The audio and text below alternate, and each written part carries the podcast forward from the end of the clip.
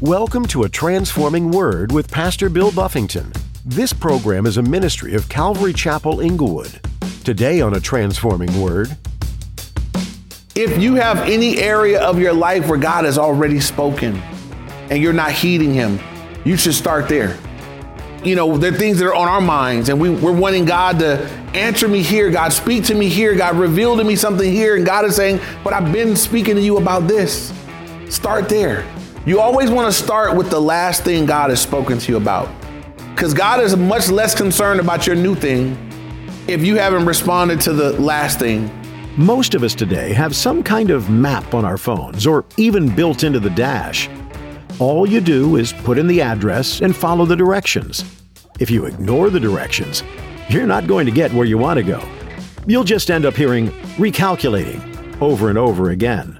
Today, Pastor Bill asks if you've ever found yourself in a place where you're not hearing from God. If you've lost your way, maybe you need to do some recalculating. Maybe you need to go back to where you last heard his voice. Now here's Pastor Bill in the book of 1 Samuel chapter 28 as he continues his message, won't listen, can't hear. Verse 4 now it says, Then the Philistines gathered together and came and encamped at Shunem. So Saul gathered all Israel together and they encamped in Gilboa. So the Philistines are coming out against Saul. Uh, they're emboldened. The enemy is feeling powerful, and they they go pick a fight with Saul. They go find him where he is, and they they get in battle array. They get ready to go to war with Saul. Verse five: When Saul saw the army of the Philistines, he was afraid, and his heart trembled greatly. Why is Saul so afraid? Two reasons. One, um, he's not right with God and he knows that the Lord has departed from him. And so you can look earlier, you can look at, you know, Saul seemed like he, he was a coward most of the time that he was here. But but here, knowing that I'm not right with the Lord, God is not speaking to me. Um, I'm, I'm by myself in this. It says that he was afraid. Um, he trembled greatly when he found out that the enemies were coming against him. Now, again, in comparison to this, there are going to be times where David is in the area and it's not even that the enemies have come out to him. David's like, Lord, I see the enemies over there. Should we go get them? And it's like, well, how come David seems so? Because David is in communication. And the Lord is speaking back to David. And God will tell David, yes, you should surely go. And uh, I'm going to deliver him to, in your hands. And you're not going to lose anybody. So imagine going to battle with the word of the Lord that says you're going to have a victory. You're not going to lose anything. How confident are you going to be? right? You're going to be very confident. You're going to go and you know that you have the victory. But Saul has none of that. Saul is saying, "Man, I'm I am I am in a bad way. God won't speak to me, and Israel is coming out against me, and he is scared. He's terrified." And uh, I wrote down here, had he feared the Lord, had Saul been a man that feared the Lord, he wouldn't have to be afraid of the Philistines. It's because he wouldn't fear the Lord that now he has to be afraid of everything else that comes against him. A man or woman that will fear the Lord doesn't have to be afraid of anything else. And so I would just challenge us here if you find that you're privy or you're given to fear a lot, just back up a few steps and make sure that you're walking in the fear of the Lord. There's great confidence for the man or woman that just walks in the fear of the Lord. God, I honor you with my life. I obey you with my life. My life is in your hands. And there, there's not a lot to have to fear when your life is safely in the hands of the Lord. And so, um, you know, had Saul been the man that feared the Lord, uh, he wouldn't have always been afraid of everybody else. And so, moving on, verse six, and we're going to kind of camp here for just a moment. It says, When Saul inquired of the Lord, the Lord did not answer him, either by dreams or by Urim or by the prophets. So, a question to you guys, to throw this out for you guys for just a moment. Why won't God respond to Saul now that Saul is seeking him? So, we know Saul messed up before. We know he wasn't listening before. But now Saul is saying he inquired of the Lord. And God won't speak to him, not in a dream, not through the priest, through the Urim, and not by a prophet. Uh, why do you think God is not willing to speak to him at this point? Uh, if you don't mind, we're going to pause here because I think this is so important um, for us. I think one of the things that I see Christians and people in church struggle with is when they need to hear from God. It's like I've been praying, I'm praying about this. I need to hear from God about this thing right here, and I'm not hearing anything. And it's like, you know why? Because Saul, Saul needed, Saul right now believes I need God to speak to me about this war. And God is like, bro, we talked a long time ago about a whole lot of other things.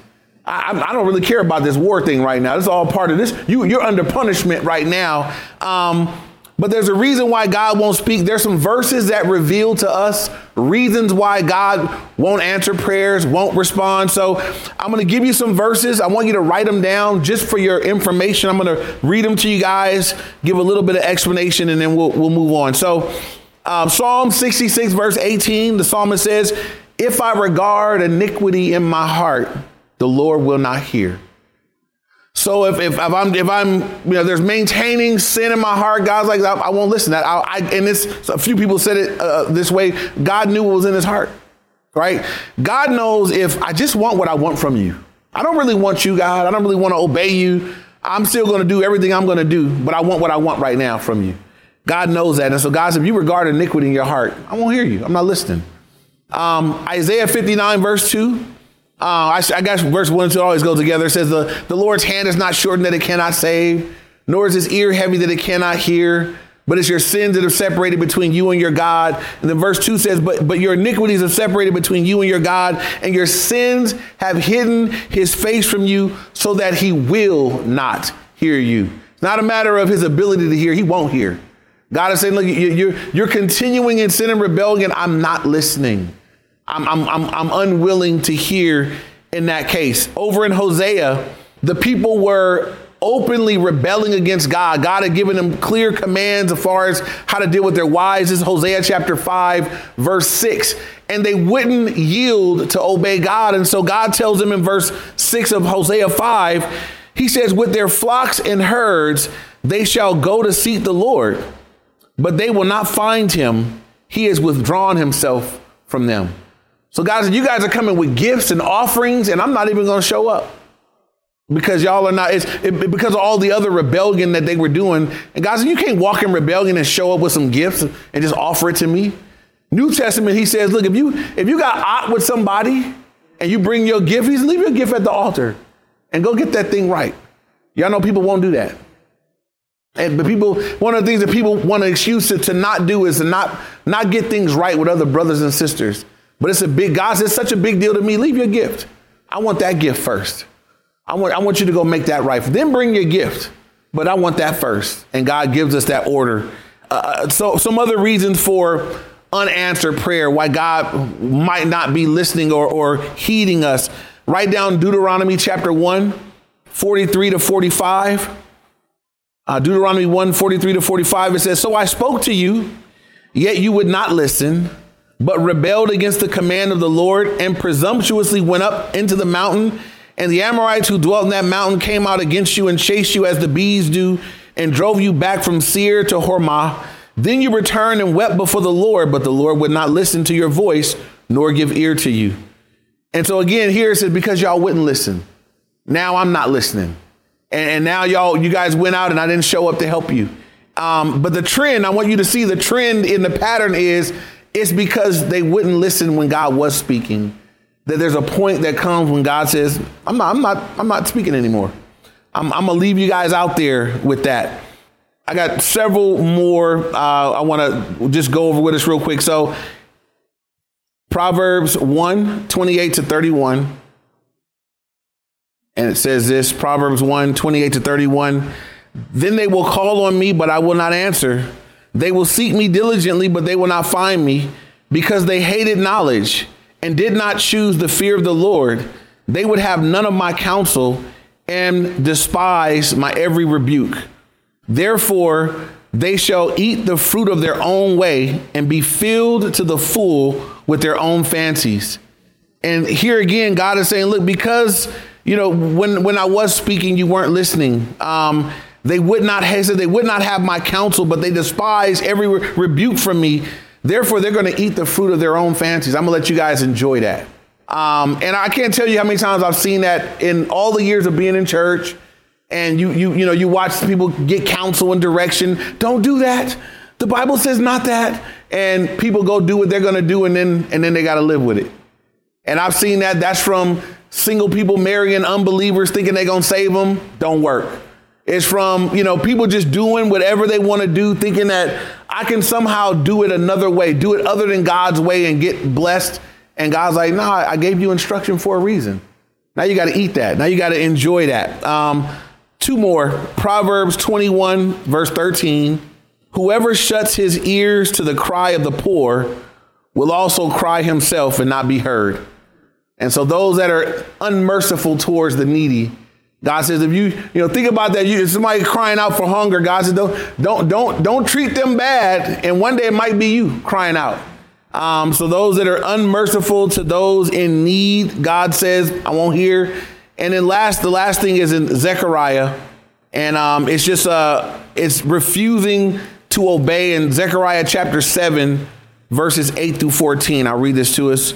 Zechariah 7, starting at verse 8. It says, Then the word of the Lord came to Zechariah, saying, Thus says the Lord of hosts, execute true justice, show mercy and compassion everyone to his brother. Do not oppress the widow or the fatherless, the alien, the poor. Let none of you plan evil in his heart against his brother. Then verse 11 says, But they refused to heed, shrugged their shoulders, and stopped their ears so that they could not hear. Yes, they made their hearts like flint refusing to hear the law and the words which the Lord of hosts had sent by his Spirit through the former prophets. Thus great wrath came from the Lord of hosts. Therefore it happened that just as he proclaimed, and they would not hear, so they called out, and I would not listen, says the Lord of hosts. But I scattered them with a whirlwind among all the nations which they had not known. Thus the land became desolate after them, so that no one passed through or returned for they made the pleasant land desolate. So, all that time spent, all those verses to give you, I hope that it's clear that the reason why God is withholding and, and not listening and not responding is because when He was, they weren't listening, weren't listening to the Lord. So, if you have any area of your life where God has already spoken and you're not heeding Him, you should start there you know, there are things that are on our minds, and we, we're wanting God to answer me here, God, speak to me here, God, reveal to me something here. And God is saying, But I've been speaking to you about this. Start there. You always want to start with the last thing God has spoken to you about. Because God is much less concerned about your new thing if you haven't responded to the last thing he's spoken about. He, he, you know, God is kind of the one that gets to lead the dance. We have a relationship with the Lord. Amen. And it's not us that dictates to God what he should be talking to us about. God says, Look, I'm looking at your life, and I'm the Lord of your life, and I know what you need, and I'm speaking to you about what needs to happen. And so we want to let the Lord lead. God, if you're, if you're speaking to me about that, let me heed you in this area of my life. So, what we want to take from Saul is we don't want to be disobedient ongoing. Everybody here is disobedient sometimes. Everybody here messes up sometimes, but you don't want to be in a pattern of God has been speaking and I've been rebelling. And, and everybody know the difference? It's, it's, it's an ongoing, it's like choosing a way, choosing to keep going this way when you know God has said, but I, I, I want you to do that. No, I'm, I'm going to keep going this way. God said, you, you can, we're, we're seeing an example here where you can get to a point where it's like, man, he's, he's not listening anymore. There is no relationship. You know, this is kind of harsh, but it, it, it is, it can be true. I've heard it said that if he's not the Lord of all, that he's not the Lord at all. And if I don't let Jesus be what Jesus is the Lord, and that's the only relationship he's willing to have with me. He's not willing to be, you know, kind of Lord, you know, a little bit Lord. Uh, you know, he's like, Bill, I'm the Lord of your life. And, and either I'm the Lord, either I dictate, either I give you direction and you obey. Um, but I don't get to refashion the relationship. I certainly don't get to be in charge. Um, and so every believer needs to have a, a, some humility. Uh, we need to see God high. We need to see God. That's why the times of worship, they're important. They, because as we sing, we're reminded of who, who's up high, who's, who's the exalted one, who's the big deal. It's not us. Amen. It's always never going to be us. It's always going to be him. And so we're not singing, y'all not singing to me. Um, I praise God. Y'all not, we're not singing to each other. We're singing to him because of who he is and what he's done. And that's important that we keep him in that place in our own hearts and our lives so that we will obey. So that when God tells us something, and even when God says things that you don't agree with, anybody had God say something you don't agree with? All the time. I don't agree with a lot of things, but I know I'm wrong. The Bible says, let God be true and every man a what? So when I don't agree with God, I'm wrong. Easy, you know? God, you mean if he smite me on the one cheek? I, what? What is this? I'm getting beat up out here. He knows what he's talking about. He's right about that. That the guy and God is merciful because I ain't been getting smited on my cheeks, you know. But uh, but even if I do, He's right. That's hard. Oh, that's hard for me. But I know God is right. I know He's right. I know He has all wisdom, all power, all glory. There's none like Him. And doesn't matter how I feel about it, He's right about everything. Amen. And so um, let's move on from here now. Pick up at verse seven. Um, so Saul, again, verse 6 reminds us Saul is inquired, but God's not speaking back. The Urim, but God, now here, check this out. Remember, Saul killed all those priests. So you even wiped out the opportunity to hear God when you killed all the priests because, because they spoke to David and he killed all those priests. And so, um, you know, but he, he found someone with an Urim and they, God wouldn't speak to him through that and the prophets wouldn't, no, no prophet, God wasn't giving him a word for him. And so he's there in silence with the Philistines camping out, getting ready to come, come get busy with him. Verse seven, it says, then Saul said to his servants, Find me a woman who is a medium, that I may go to her and inquire of her. And his servant said to him, In fact, there is a woman who is a medium at Endor. So Saul is sunk into a really deep place. And I want you to think about how dark a place he must be in where he's like, Man, God won't speak. I can't hear from the priest. The man of God won't come to me. Go get me a go get me a, a medium. Find me a woman who's a medium and interestingly, right away, they were like, there's one in Endor. What does that say about the people? How you know readily, you know, I'm, I'm afraid of the person to know where all you know where all the weed spots are. Just, just all right, just, just, just, just telling me something. You know, you you either law enforcement or or, and I'll leave it there. So, um, but they right away said we know one right over here in Endor. What a dark place. And let me throw this out. What could Saul have done? He's messed up. God's not speaking to him. Things are a wreck. What could he have done? With anything other than going to the, the going to a medium? Is there anything Saul could have done to help himself out in this case? Repent. Everybody get this. No matter how dark, how deep, how far you go, the answer, the the the remedy is always that one word: repent. Right? God didn't leave you; you left God. God didn't distance himself from you. You distance yourself from God. If you find yourself somewhere it is, it's a mess in your life, repent. Repent means to turn away from sin, rebellion, disobedience, whatever you've been doing, and turn back to the Lord in obedience, surrender, and submission. The psalmist says, again, a broken and a contrite heart, God, these you won't despise. And I can find so many examples in scripture where people that were already, they were already doomed but they repented and God said, Oh, okay, okay, mercy. The, in Jonah, the people of Nineveh, God was sending Jonah. What was the message God gave Jonah? He said, Jonah, go tell them people 40 days and then judgment's coming. That was the message. And Jonah wasn't, Jonah didn't want them to get saved. He tried to, he tried to not go. When Jonah finally went, he didn't preach a compassion. Jonah didn't say, Hey guys, the Lord is wanting to draw you. Jonah said, Hey y'all, just hey, 40 days and judgment. God bless. That was it. Uh, he wasn't even, his heart wasn't in it. He didn't want them to repent, right? He just threw it out there. But you know what the Bible says? It says that everybody repented. The, the, the king of Nineveh said, he, he said, perhaps God will have mercy. He said, everybody fast. Don't even feed your animals. Everybody fasting. And when God saw that they repented, it, that was the biggest revival. It's the biggest revival in the Bible. That God relented of the disaster that he said he was going to bring on them. There's another scenario over in um, Second Chronicles, I believe 33, with Manasseh. Uh, Manasseh was is arguably one of the worst kings. His dad was a godly king, Hezekiah. Manasseh was just a jerk. And as soon as he took over, it says he seduced the people to worship foreign gods. And so it says God spoke to him. And it says that he wouldn't listen.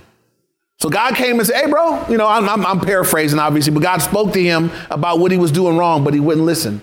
And then it says God allowed the Assyrians to come down and take him captive with a hook in his nose and bronze fetters on his arms. And when he was in captivity, when he was hurting, then it says, then he knew that the Lord was God. And he repented. And God delivered him and let him live out the rest of his time. God delivered him from that. I thought, wow, he should have listened when God spoke the first time. And that's how some people are. They don't hear until they got a hook in their nose and, and handcuffs on their wrist. But um, but it was the, the the thing was God was going to do something. He didn't do it when there was repentance. The last thing Hezekiah, who was one of the godly kings, but he got prideful at a point. And the Bible says that the judgment of God loomed over Hezekiah and all the people. Interesting thing with Hezekiah is God never warned him. God never came and said, Hezekiah, your pride is going to bring destruction upon you. It just says Hezekiah just repented. He, he realized what he, he realized that, that, that he had become prideful and he just repented. There was a sensitivity in his heart to the Lord. And when he repented, it says, then God relented of the judgment that he was going to bring. So as I look at Saul here, bad as it is, messed up as he was, there was still a remedy for Saul. And there's always a remedy for you and me, and it's repent. Amen. And everybody you know that's going to hell needs to repent. Everybody you know that's not going God's way, the answer is they need to repent. Turn from to, from sin to God and, and receive his forgiveness and mercy uh, that only can come through Christ. So that word repent is important. People don't like it today. Church people don't like it. This is repentance, a harsh word. But you know what? It works. And there's nothing else that'll do what repentance will do. There's nothing else that will bring about the results that repent will bring about. So don't be shy or ashamed to use that word. Amen. It's the remedy when people get way off there, like Saul is here. So let's move on now. Um, so Saul is called for a medium that he might inquire of her. They found one in Endor, verse 8. So Saul disguised himself and put on other clothes. He took off his king clothes and put on other clothes. And he went and two men with him, and they came to the woman by night.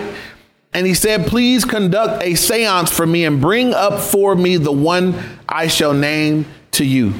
And again, I want you just to think of how sad this is. Saul has got to go at night. Uh, he brings a couple people with him.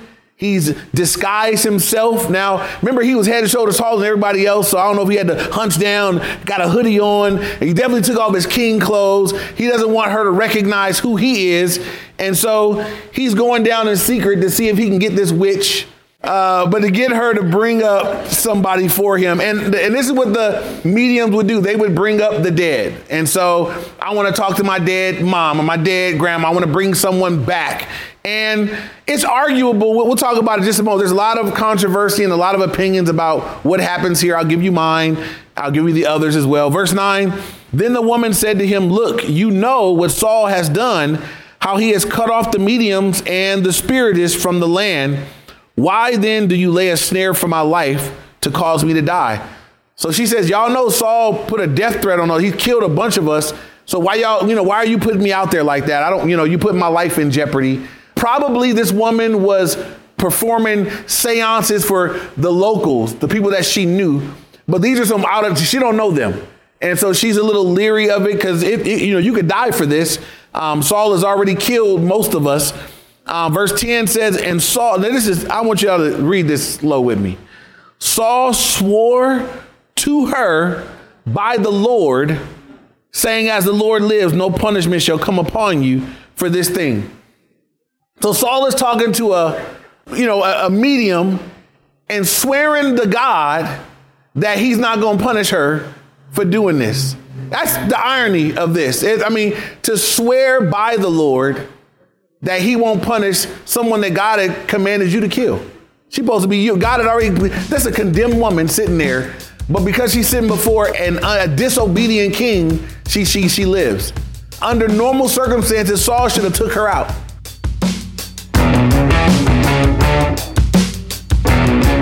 We're so glad you've joined us today, here on A Transforming Word with Pastor Bill Buffington. We're currently in the book of 1 Samuel. Many of the childhood Bible stories stem from this book. David is a main character, and he came from humble means. He was a simple shepherd boy, but God had great things in mind for him. He was a musician also, and this served him well as he was able to help King Saul.